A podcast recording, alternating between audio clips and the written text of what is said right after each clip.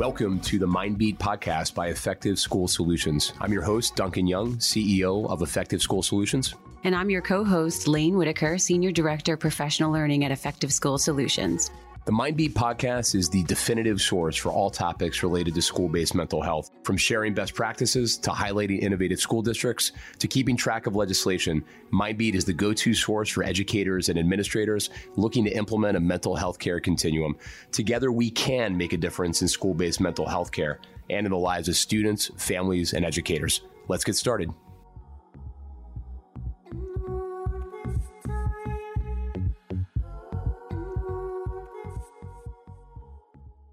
Welcome to another episode of the Mindbeat podcast. I'm Duncan Young, CEO of Effective School Solutions. And I'm Laine Whitaker, Senior Director, of Professional Learning at Effective School Solutions. We are incredibly excited to have you here today. We have a very special set of guests. We have a, mm-hmm. uh, a school administrator roundtable. Uh, we have three of our uh, school administrators that we work with in our various districts Dr. Jim Tuohy, uh, Ed Moran and Anna Pulido, who are going to be joining us shortly. And they're really going to be talking about kind of the state of school based mental health right now, what they're seeing kind of with students, what they're seeing in terms of how schools are responding. And they've got incredible perspectives, each and every one of them. And we're really excited to to hear from them. How you doing, Laine? I'm really well. Actually, I'm I'm curious. I'd like to ask you about something. I saw that you were at the. Is it a? I'm gonna I don't know the name, but it was like a governor's roundtable for mental health. Is that right? You I were, was, yeah, yeah. Can so, you tell me about that? I, I sure. saw the pictures; it looked really interesting. Yeah, no, it was it was really interesting. So, um, so governor, so there's the National Governors Association. Mm-hmm. Uh, governor Phil Murphy from uh, New Jersey is the chair of the NGA this year, and every time there's a chair, they get to pick a chairperson's initiative, which is kind of an annual theme for that individual's tenure as NGA chairperson. And this year, mm-hmm. uh, he chose youth mental health. And so we, we've had an opportunity to be involved uh, in a number of these convenings that they've had over the course of the year. So there's been, I think, four of them.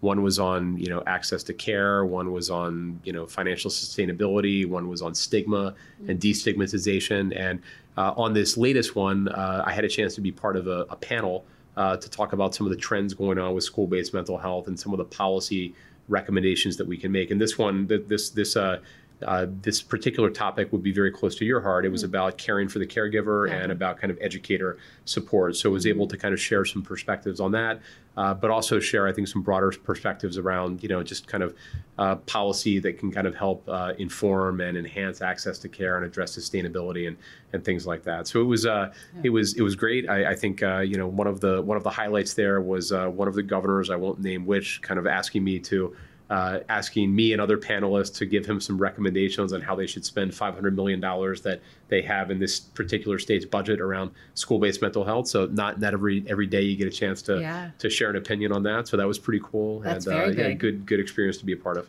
Yeah, it looked like a really cool um, experience that you had. So I was I've been, been waiting to ask you about that. Yeah, yeah, yeah no, no, it was de- definitely a, a very interesting. Thanks for uh, for asking about it. Uh, why don't we jump into our top three list for today? Um, what do you what do you got for our top three? So today is the top three challenges that teachers will face in the 22 20 excuse me the 23 24 school year that's that's going into next year. So, the top three that I have is number one is burnout, teacher burnout, um, and teacher shortages as a result. So, number one, you've got you know, according to the Wall Street Journal, at least 300,000 uh, public school teachers left the field between February 2020 and May of 2022. So, having had those many people leave the field and the, they're not being replaced at high levels, so then there creates a teacher shortage. So, now going into the next school year, there's going to have to be how do we fill in those gaps? How are we doing block scheduling? What are we doing to make up for the lack of personnel? So, that's a real challenge, which will create more burnout. Um, number two, I think safety concerns are on the minds of a lot of um, of a lot of school staff, not just teachers. You know, school shootings have increased. Uh, there's a lot of um, just kids with emotional disturbances that results in aggressive behavior. Uh, I think a lot of you know staff don't feel as supported by their administration when it comes into like inconsistent discipline or like arbitrary decisions on discipline. So I think safety concerns will continue to be an issue going into next year. And then the, the number three is uh, just politics and education in general, whichever side you fall on it. I, I think that that's just a challenge for teachers to navigate with, um, you know, with a lot of the politics and education now having to do with SEL and whether it be you know the school shootings and, and all of these things. I think uh, curriculum is just a lot for teachers to navigate. So uh, those are my my top three teacher challenges going into next year. Yeah thanks Laine so for, for in the news, the article that I wanted to highlight uh, today was um, an article from USA Today.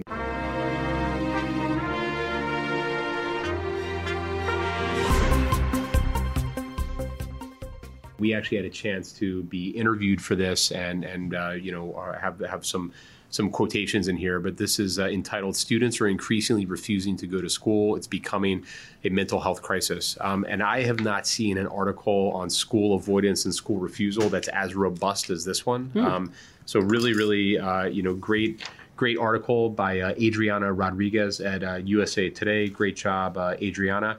Uh, we'll again post the link to this. I'd encourage everyone to take a look at this. One of the individuals uh, interviewed in here, we actually know it's a woman who is based in, uh, actually lives in Mahwah, New Jersey, uh, which is one of the districts that we we work in. And her name is Jane Dembski, and uh, Jane uh, has founded an organization called the School Avoidance Alliance. her uh, child uh, had some challenges with school avoidance some years ago, and, and, and, this article kind of tells her story. And the School Avoidance Alliance is kind of a parent support and advocacy group that really mm. uh, focuses on this uh, uh, this this important issue. And one of the things the article talks about is how school avoidance has really kind of uh, uh, you know uh, increased in in frequency coming out of the pandemic, and about the fact that like the mental health infrastructure in schools largely was never really designed for this area of. Mm-hmm. Of, of, need. Um, talks about how school avoidant behaviors most often occur in the transition between elementary, middle, and high school, and really talks about some of the trends uh, that are taking place with the differences in drivers of school avoidance between uh, you know young students and and older students. So school avoidance is something obviously at ESS that we deal with uh, a lot. That yeah. you know addressing school avoidance and school refusal is is part of our uh, clinical program, in particular our tier three clinical programming. So really excited to see kind of uh, this article shine such a bright light uh, on this. Likewise, that's really good information.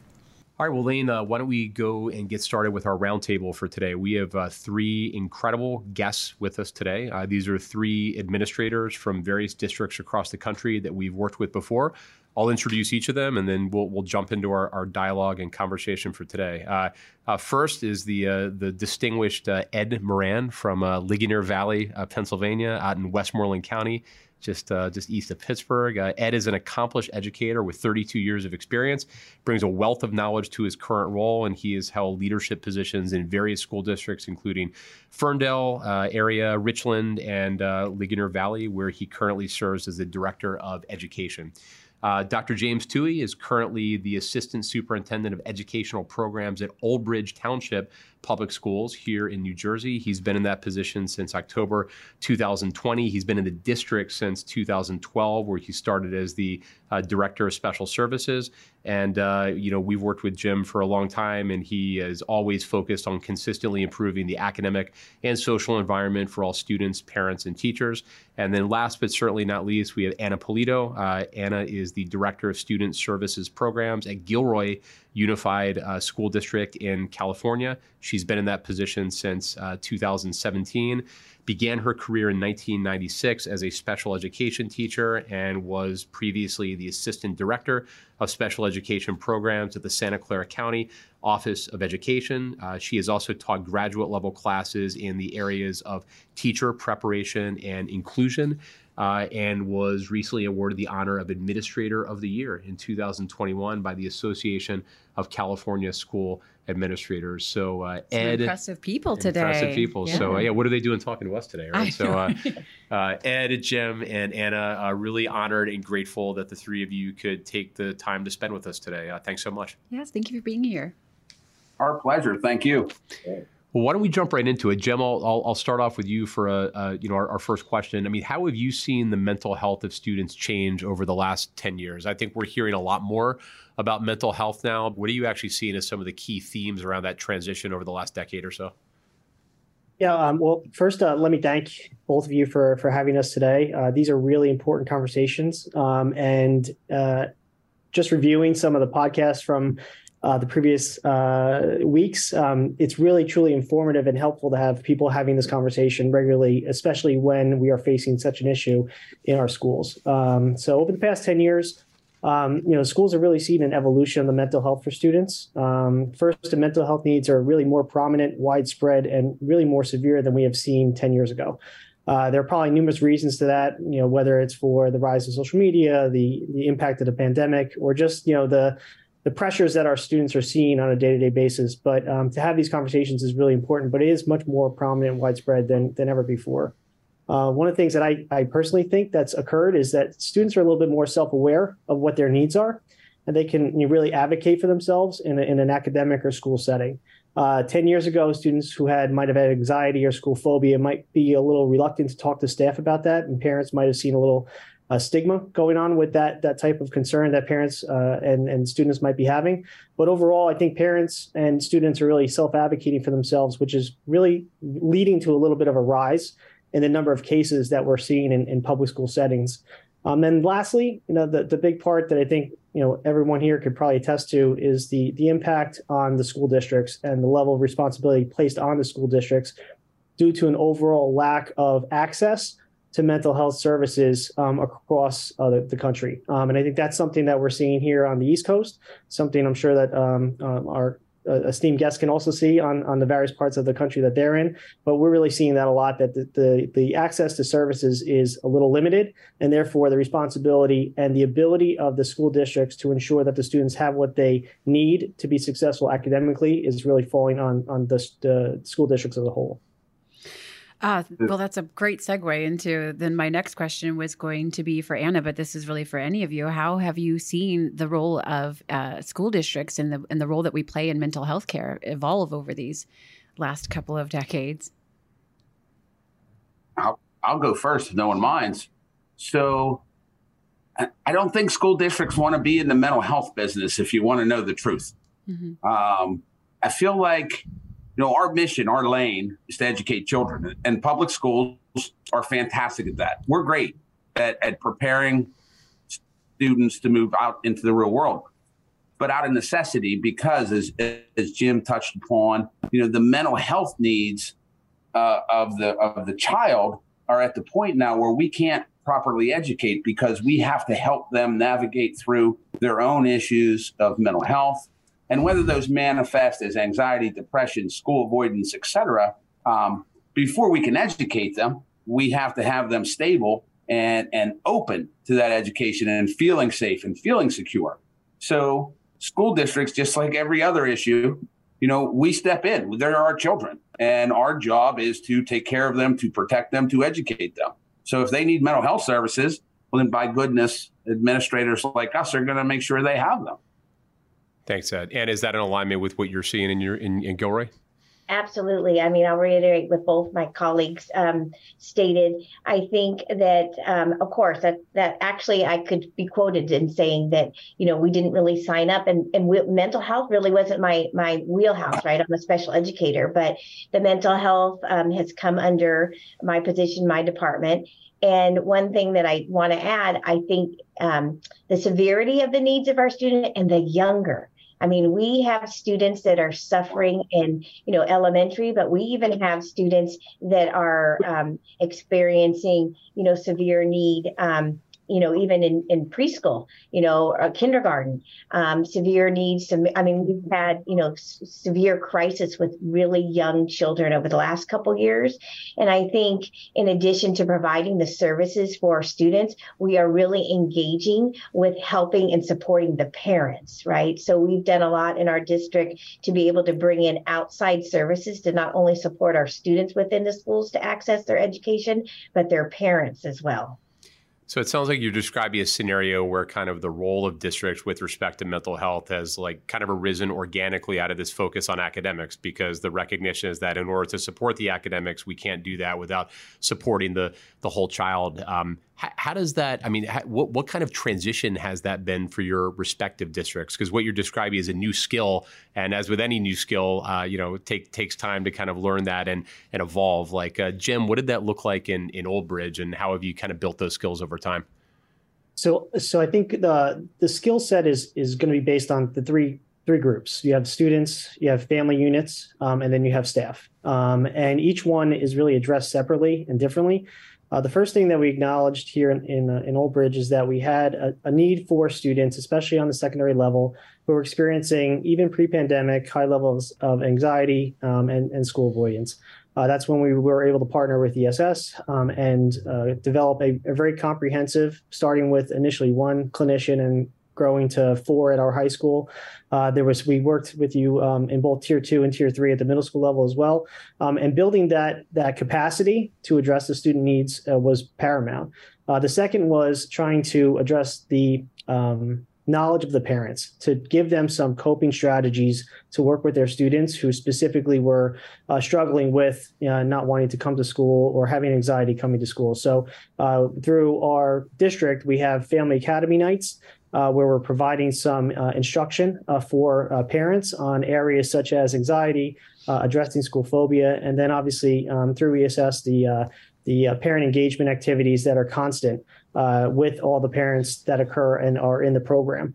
Um, also, we the last part is capacity with our staff. Um, and next year, we're, we are implementing mental health coordinators in our district they're going to span from K through 12. There's going to be three positions that will um, not only help to assess the needs of each building, but also provide some direct instruction to and professional development to teachers who are dealing with students who have a high level of anxiety, um, and uh, also try and provide some um, outside resources which previously uh, weren't collated amongst our community members uh, to provide to the parents. So there'll be one, it's a one stop shop. If you have a concern with anxiety with your third grader or your preschooler or your eighth grader, you can go to the mental health coordinator who would be a district level person uh, and they can provide you with outside resources which would potentially um, address the concerns. So, um, and so we, in this case, we're able to address the, the staff, the parents, um, and the students through a multi year step process. That's great. Thanks, Joe.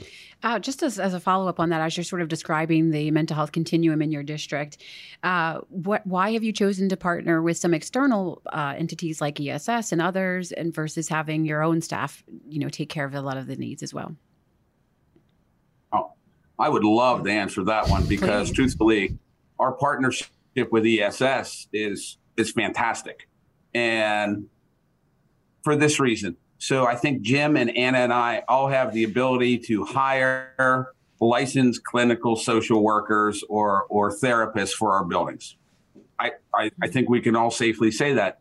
Yeah. What we can't do is supervise them and mm-hmm. provide clinical treatment and adjust mental health plans for the children and communicate effectively with the parents about what are potential causes, what are potential solutions, what are potential additional services that need to be rendered to, to meet the needs of their child.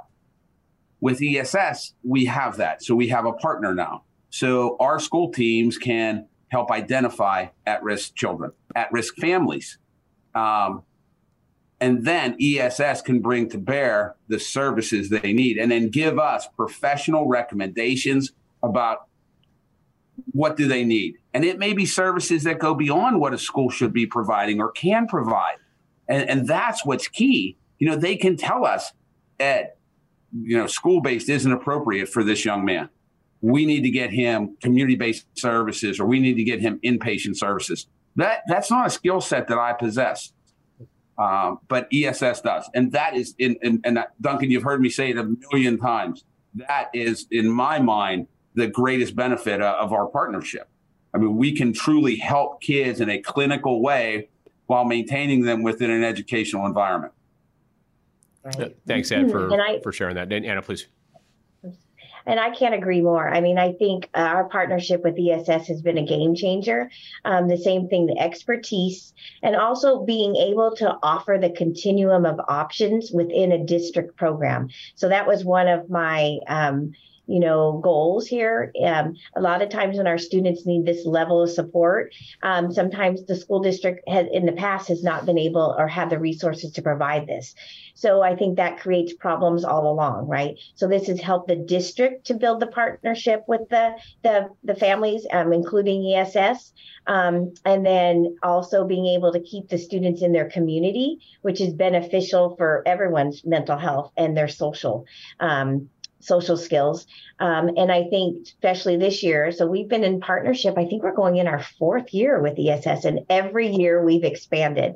So this last year, which has just been a dream, and the feedback from parents and from um, even our board members hearing it out in the community, and our teachers and and our students are doing so well with how we've expanded. So we've expanded the more self-contained services and programs, but then as you as um, James had mentioned our tier two.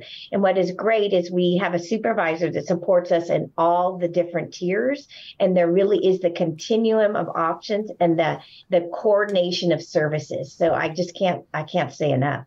Well, thank Thanks, you. We, yeah, we appreciate hearing about the impact that we're making your school district. Thank you so much. Well, I think one of the big challenges, I think, with all districts right now when it comes to MTSS and our tiers of support is just getting all of it to kind of, you know, work as a continuum and not as a series of of disconnected parts. And so any anytime I think we can work with with any of your districts and and you know we're, we're never going to come in and do it alone. We're always going to be collaborating with your your internal staff. But as much as we can kind of make that work as a seamless whole, that's that that benefits kids at the end of the day if I could just add one more, I think one thing that's also been so helpful with ESS is they have really kind of even tailored their services to some of the unique needs of our district, right? They really helped me to, you know, I have sometimes these ideas that I think will maybe not be able to materialize, and they have really helped to support us. And I think that's been so helpful. Yeah, Ed, you don't know anything about that, do you? Well, I would like I'd like to add a little bit to that, Anna. So there's actually, and, and I, maybe you guys don't know about this. There's actually a level of 2.5 services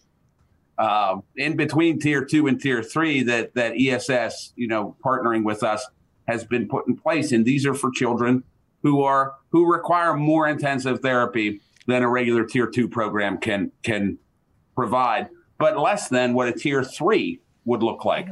Um, and they've been wonderful in creating those kind of, of, of programming and partnerships. And, and, and most importantly, they listen to the needs of our community. Yes. And because we're on the ground and they can adapt and they can provide those services once they have the relevant information. That's powerful stuff. That's how you create change and that's how you help kids. Ed told me before the call that he wants to create a tier 2.375. So that's going to be the next okay. thing that we the next thing that we work on together. I, so I like it. Yeah, yeah. That's yeah. what I'm going to call it. I think we have some very something very similar in our district, and I think I'm going to start calling it 2.5. Well, and I, and I think I think it's important because I mean tier it, it's uh, tier two and tier three. I think the labeling of MTSS is important, but you know your definition of tier three might be different than my definition of, of tier three so i think it's important sometimes that we get beyond the labels and talk about like what are the symptoms students are presenting with and what is the care that they need in order to kind of address their their need? And, and a lot of times that leads us down a road of customization and and I think that's good. Uh, I, I, think uh, we definitely don't want to be kind of rigid with some of these these models and a little bit of flexibility is a is a good thing. Um, Jim and Anna both of you and, and we've referenced kind of out of district placements and non-public school placements prior in this in this conversation. I know I know both of you big themes in kind of our work with you has been helping to um, reduce the number of out of district placements and and kind of where where clinically appropriate, you know, help help students thrive kind of within the home district. Can you talk a little bit about that trade off and how maybe has you know your respective district perceptions of out of district or non public school placements changed over over time? Have kind of the attitudes and beliefs about which students require an, an ODP or an NPS placement changed or adapted over over the you know past few years? Uh, so I, I, could jump in there. So the um, uh, the original onus behind the district going towards uh, ESS was in fact to um, bring students back to district. Um, and there was a big push in the district for inclusion. Um, to Anna's point that she made earlier, you know, there are larger events that high school students especially want to attend. They want to attend the dance, they want to attend Friday night football, they want to attend band, ROTC, team sports. And in a lot of cases, those aren't available in a district placement. So the, so the student has to take a bus ride and lose part of their day at the end of the day if an ad district placement doesn't offer that for the student as a whole. So um, that was our original um, uh, purpose to bring students back from ad district placements, but also to um, ensure that they are a member of their community because they're still going to reside and work in the community most likely when they're 18 or 21 when they're out of programs uh, within our respective community. Um, however, what we found as a, a, supplementary positive to this is that it also, besides being, being able to bring students back, it also stopped students from going out of districts. So right now, you know, we're very proud of our ad district numbers. We're under 4% of a total population, about, you know, 1,500 students, uh, which is a nice number to have because it's a lot of um, additional resources that we can redirect to our in-district programs through lack of um, the need to transport students to other schools um, or to um, you know pay tuition to another out of district placement. So to Anna's point, I think she hit it on the head that you know students want to come back, especially at those over, uh, older levels, to ensure that they're part of the community. Um, and at the same time, it does save the district um, a lot of uh, resources uh, before um, the student does have to go to a different placement in an outside uh, school. And is that in line with your experience in Gilroy? Yes, I think absolutely. We were able to the same thing, be able to transition several students back from the non-public schools because I, am sure um, both of you have experienced this. When we would transition students back from a non-public school when they were ready, because we didn't have that level of support and it was so isolated and secluded, they really had a hard time transitioning back. So this gives us the ability, again, of course, kids first, right, for them to be able to access the services beyond their their own school campuses, um, and then have that transition and have that level of support in the transition. So um, it's also helped us to put in resources in other places that we might have been using those resources and funds for the non non public schools. Um, and we have kept several students have been able to be successful outside of a non public school, which years ago probably would have been placed in a non-public school but because of our partnership and the resources that we now have available in the mental health um, uh, area in our districts, we've been able to service our students on the district with a lot of success. I mean, we've had several students graduate out of the ESS program. I mean, earn a diploma. We had one student, I mean, I almost jumped out of my chair that at our award ceremony, who was in the ESS program, had a merit award, actually received an award for academics at the awards night. I mean, those are the you know, I mean, I get chills talking about it. So, I mean, and that as a student who, you know, um, transitioned back from residential, we transitioned into this program and they graduated with honors and an award from a, a district high school program. So I love hearing stories like that. Um, Ed, earlier you mentioned that you know school districts have been forced to to provide mental health to students in order to even think about you know academic achievement. So with mental health issues on the rise, what do teachers, paraprofessionals, and other staff still need to know about mental health, and what is your district doing to support that need? Well, again, I'm going to reference our partnership because a large piece of what we do is professional development for all staff. There's a component built into that each and every year. We've been with ESS two years, and I'm very, very proud of the fact that we've signed that we'll be with ESS for at least an additional five. Uh, um, that's that that makes me feel good inside because I know my kids are going to get what they need and my my staff is. But we provide professional development from ESS. So their professionals come in, we talk about we do a needs survey with teachers, we talk about what teachers want to know, need to know, etc. And then those those professional development activities are are designed you know specifically to our need. Uh, we've gotten great responses from our faculty regarding that from our paras, and we we plan on continuing to do that, you know, throughout the length of our partnership. The other piece of that training, though, Laine, is that we also do what we call parent university. So we're also putting topics out there regarding mental health for our community.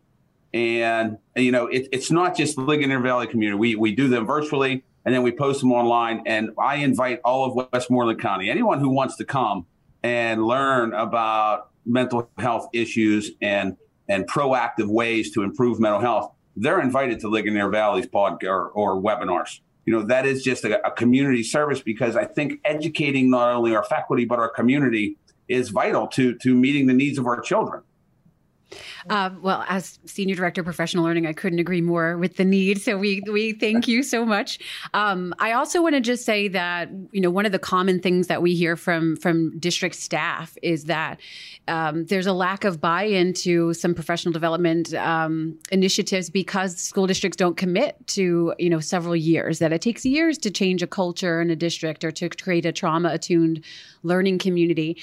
And so I appreciate and applaud your um, you, you know your desire to to extend that contract so that staff knows no this is this is the new way. This is what's happening. This isn't a year that it's going to come and go and you don't have to really invest in it or buy into it. And i, I just think that really um, makes staff say this isn't going anywhere. Like we should really um, get into you know this professional development or this new initiative that's coming our way. So i just want to applaud that effort. Well i also want to thank my superintendent of my school board because that is you know there is buy-in from the very top mm-hmm. um, that that this is an issue that Ligonier Valley is going to address, and and we're going to be aggressive in addressing it. Also, the community partnership has been wonderful for us too. I, I know on our end, um, we really enjoyed being part of Parent University, and also applaud the efforts to really have that common language between school and the community uh, around mental health topics and and and other things. So, thank you so much. Ed and Jim and Anna, one of the things that we hear uh, a lot from districts is around funding sustainability. So we as a district know that we need to support the mental health of students. Uh, you know, we we know we need to make uh, investments in, in staff and in capacity in order to build those capabilities to support students. But how do we fund this stuff in a sustainable way over the long term that doesn't re- you know doesn't rely on temporary COVID relief funding or or kind of you know uh, uh grants that might have a short shelf life. Each of you, I think, have had a, a fair degree of success in figuring out creative ways to fund your programming uh, uh, sustainably. Could could you maybe each just briefly talk about you know how you have approached funding sustainability and what has been kind of in the mix for you on that? Maybe Anna, we could start with you and then move to Jim sure. and then to Ed. Right. So one of the things that we are the funding sources that we use is we use our mental health funds, both federal and state um, mental health funds. So even in the past, we just didn't have the capacity and the sources when we tried to do it kind of disjointed to even utilize all that funding. So honestly, the cost of both, we have a program at the middle school and high school. We are completely using our mental health funds to support that program. And then also, what has been just amazing, um, the therapists through the ESS programs bill through our LEA um, Medi-Cal billing program. So we've been able to generate some additional funding. And then, of course, um, I just also wanted to, to mention that um, as far as the whole community buy-in, just our last board meeting, May 18th, um, ESS um, presented with me at the board meeting and talked about all of this information and, and you know, the successes that we've had in the professional development. Um, and so I just want to mention mention that that the you know, just kind of the whole community, um, you know, support. I wish I could get five years. I'm going to try that. Um, but that was one thing I said. If I don't last year, there's a couple um, things I said you cannot get rid of, and ESS is one of them. Um, but our funding sources, we've been able to, and part of that presentation about how the cost effectiveness, how the cost savings, right? So even if, you know, with you know, with inflation or however, um, as a maybe the cost increases, the cost would increase if we weren't able to serve these students. So really, just the cost savings has helped us. But you know, primarily we fund through our use of our Medi-Cal reimbursements and through our our um, mental health state and federal funding. Thanks, Anna. Uh, Jim. Uh, very similar to what Anna said, we are we utilize our IDA funds. Um, we have SEMI reimbursement where available. Um, recently, it's my understanding that um, New Jersey just passed a law that students who are identif- not identified as needing special education related services could be eligible for for SEMI reimbursement. So we're actively pursu- looking at that legislation. Hopefully, that goes through uh, soon here in New Jersey. Um, and um, most recently, uh, ESSER funds, uh, the CARES, ESSER 2, ARP ESSER were all um, areas that we were able to expand the program. Um, but really, our, our main source of funding, um, and I have to compliment again our, our superintendent, our Board of Education for the dedication to the program, is local funding. You know, we are, um, you know, I don't know if anyone follow New Jersey, but there's a funding formula that has changed substantially over the course of the past couple years in New Jersey, and Old Bridge has unfortunately lost a lot of funds. Um, however, um, the um, the superintendent and board of education really have continued to support programs addressing the mental health of students. Um, and because of that, we're able to make sure that every year it is budgeted. Although I do want to get Ed's five year deal if there's a discount. Yeah, me Um, but too. If, but if not, then uh, I'll have to We'll call talk it about out. it later, Jim. There you go. Yeah, The trade trade notes, right? So, uh, uh, Ed, Ed, a good segue to, to you. Do you want to talk about your your uh, how, how were you able to to do the, the do the five years? So Pennsylvania doesn't have the reimburse, reimbursables that I think California and New Jersey have. So we leveraged our ESSER funds and we were able to shift costs from the general fund using ESSER funds to kind of create a, a small savings account that we, that we dedicated towards mental health. So that that provided our first two years.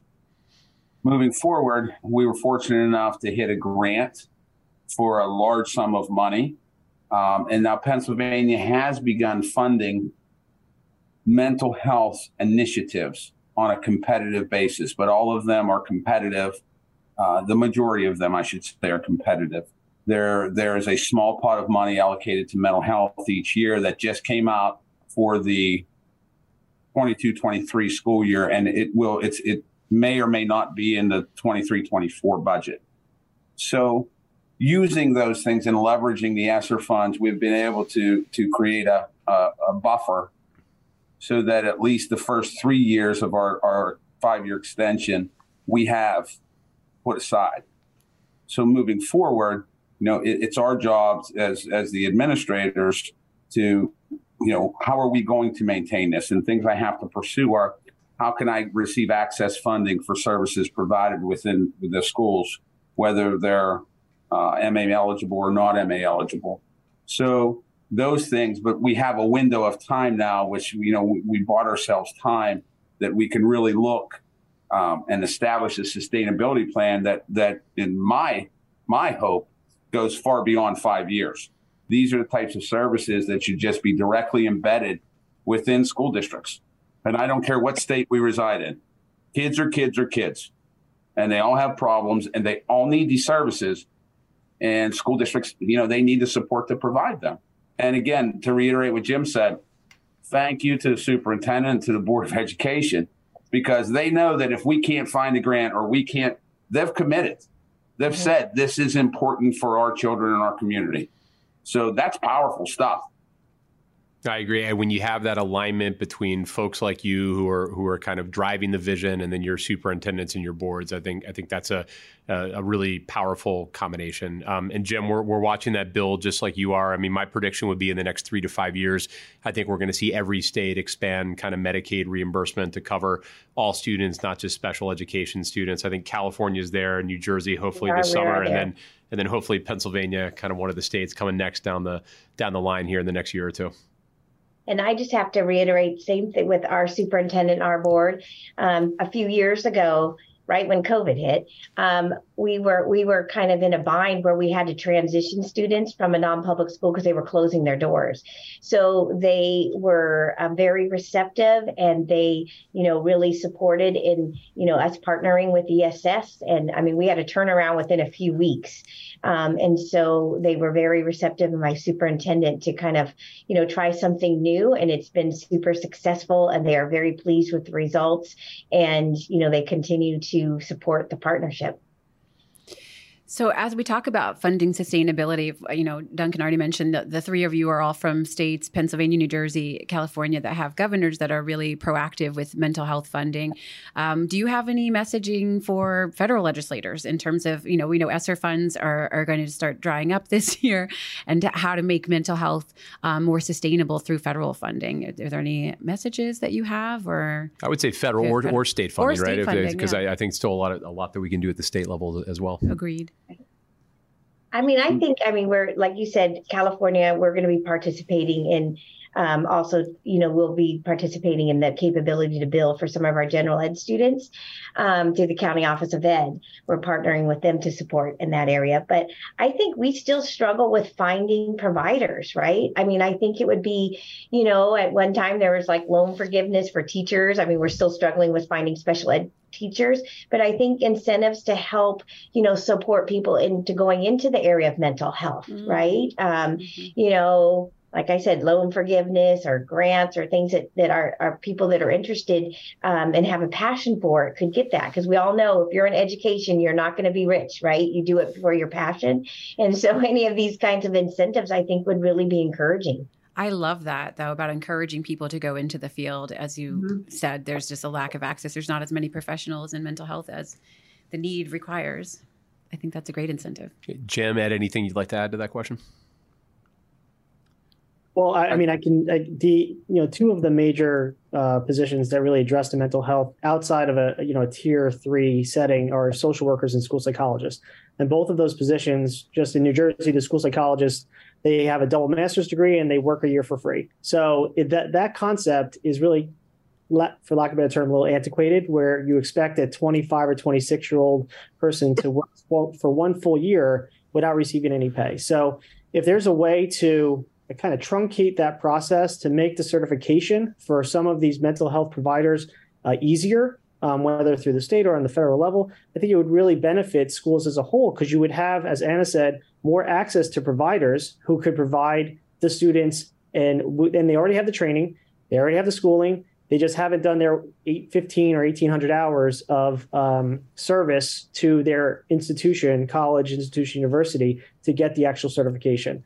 We're allowed to emergency cert student, uh, uh, school psychologists, and social workers if that's necessary, but that should be more of the norm than it is um, the uh, exception. Thanks, Jim. Ed. So I, I, would I would love for both state and federal legislators to look at the data. Look at the data. Mm-hmm. Look at how children are performing. Look at how many children have been hospitalized, and then find those exemplary programs, regardless of what state they're in, and say, how are you keeping those numbers down? What are you doing specifically? We can show them data. We can show them statistics that say pre, and I'll use it, ESS services, post ESS services. Hmm. Just in fun fact, first year in Ligonier, typically we would hospitalize I don't know, maybe 40 kids a year. Two, two in the first year of ESS services. Think about that. So we go from 40, 45 children who are going to be receive a, a, a, a in hospital placement for mental health issues to two. That's data that legislators should look at and say, my goodness, what are you doing? and I think that's a, and I think most of our states don't have good data aggregation kind of policies on this. So I, I don't I don't know in any of New, New, Jersey, Pennsylvania, California whether or not there is good uh, data on hospitalizations. And a lot of times when you get this data, it's like looking backwards like four years or something like that. So there's like a, a delay in it. So I, I, Ed, I think that's a that's a great point. Better policies around data collection at the state level because we can't really drive policy uh, you know, at the state level unless we've got a statewide bird's eye view as to what's what's going on. All right. Well, final final question for uh, the day, and this is a, a, question that we ask all of our guests. Could you maybe just talk a little bit about your personal strategies for stress relief, self care, how you keep yourselves kind of kind of relaxed and well regulated given the uh, given the rigors of your respective jobs? Uh, Ed, you look like you want to jump in here, so I'm going to start with you on this one. I'm I'm going to go with two things exercise, move around. I, I have to be active. I have to do stuff. And I have to talk to people I love. Like when you're having a bad day, you got to talk to somebody. Yeah. And it could be my brother, it could be my girlfriend, it could be my sister, my buddy, but you got to share that because we all have support systems. We all have to realize that it's okay to utilize those support systems. So, Anna, why do we go to you next? Um, I went. I was going to say the same thing. I was going to say my poor husband. He's my kind of my venting, and um, I'd say that. I need to work on it better, I guess, balance. But I think the same thing, get grounded. Like I just think about and kind of try to like just be, be happy to be with my family um, and appreciate you know my, what i do have my kids but my my poor husband. I'm happy he's an engineer because i'm very emotional and he's very linear. He's an engineer so it works well. There you go. Shout out to anna's husband good good stuff. So jim uh, I, you know, again, same thing, echo, same thing when uh, Ed and, and Anna said. Uh, really just trying to stay active and spending time with friends and family. My wife's at the pillar of our house. Uh, she's wonderful. Shout out to Caitlin. My, spending time with my kids, Ava and James, uh, which is wonderful. Um, but also uh, kind of having that that mindset that if it, you know, your day passes what's called the I call it the pillow test, where you can rest your head down at night and say you did the best for you know the students and parents that you work for every day I think that's where um, at the at the end of the day, I feel like I did a, a decent job and uh, come uh, energized for the next day. The pillow test, I, I like, like it. that. I like it. It's good, good stuff. I like so. that. Jim, I love that. I Mm-hmm. call it the shave test. If I can look in the mirror and shave, Yeah. then I feel like I've been doing a good job. and i call it the sleep at night test we're all on the same page you. Yeah, yeah. i can sleep at night Well, Ed and Jim and Anna, thank you so much, A, for for kind of being with us today, but just B for your your kind of commitment to student mental health and for everything that you do to support your your students. You've been kind of great great partners for us, but you're you're uh, just all incredible for the students that you serve. So just appreciate you and appreciate your time today. yes Thank Looking you. meeting Thank all you of so you much. Okay. You as well. Thank you so much for being here. All right, Laine, let's uh, end up today with uh, you know what inspired us. You want to go ahead and get started? Sure. So, little known fact about me I am a science nerd. Um, I, I think if I had had a better mind for math, I'd probably work for NASA right now. Honestly, does that surprise you? Um, so I I follow um, NASA on YouTube and now SpaceX, and so eh, people may or may not be familiar with the Hubble telescope. That was like our big thing um, years ago, and it took pictures that we could not even fathom of the universe um, in our galaxy.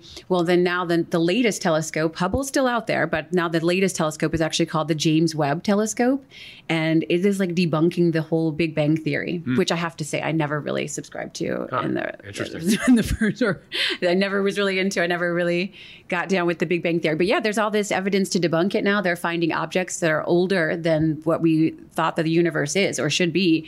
So um, and it's just returning these incredible pictures of things that we've never seen. There's all these new theories now about black holes. So I don't know. I was inspired by the technology, the progression just in my lifetime. I cannot believe. I mean, I remember talk about trauma though. I remember the Challenger exploding when I was in second grade, and now we are have rovers on Mars, and we have these telescopes that are taking these incredible photographs and giving evidence. So I'm inspired by that, by the technology, and just to kind of see where it leads us. Yeah, and the backstory in the Webb telescope, and uh, like all, all the, I heard a podcast like probably a couple years ago when they Mm. Yeah. launched it, right, about how all, all the trials and tribulations they had in getting that off the ground, Mm-hmm. and the way they have to deploy it when they got in space, like it what unfolded Yeah. or built itself like a giant umbrella. It's a really cool, uh, Absolutely. yeah, yeah. And, and even um, I started really getting into it when we had the rover land on Mars. You could see the whole landing live on NASA. You could still go back and watch it. And I was like, this is so cool. And you can keep up with it like on the daily. Like, what's what's the rover doing today? And you'll see the rover is in a mountain or it's going to do this thing. It's collecting samples. So I. I, I told you I'm a science nerd. People probably wouldn't believe that about really me, cool. Yeah. but I love Yeah. that stuff.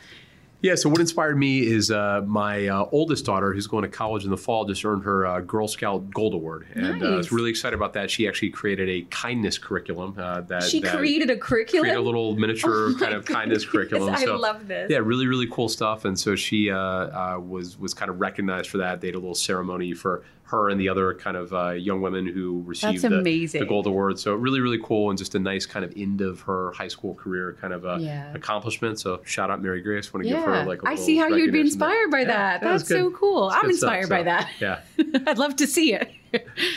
but that's really cool. Well, good, good stuff, Laine. Uh, good to see you as always, and uh, thanks Mm-hmm. to everyone for joining in on another episode of the Mind Beat podcast. And we'll talk to you next time. Take care. Bye, everybody.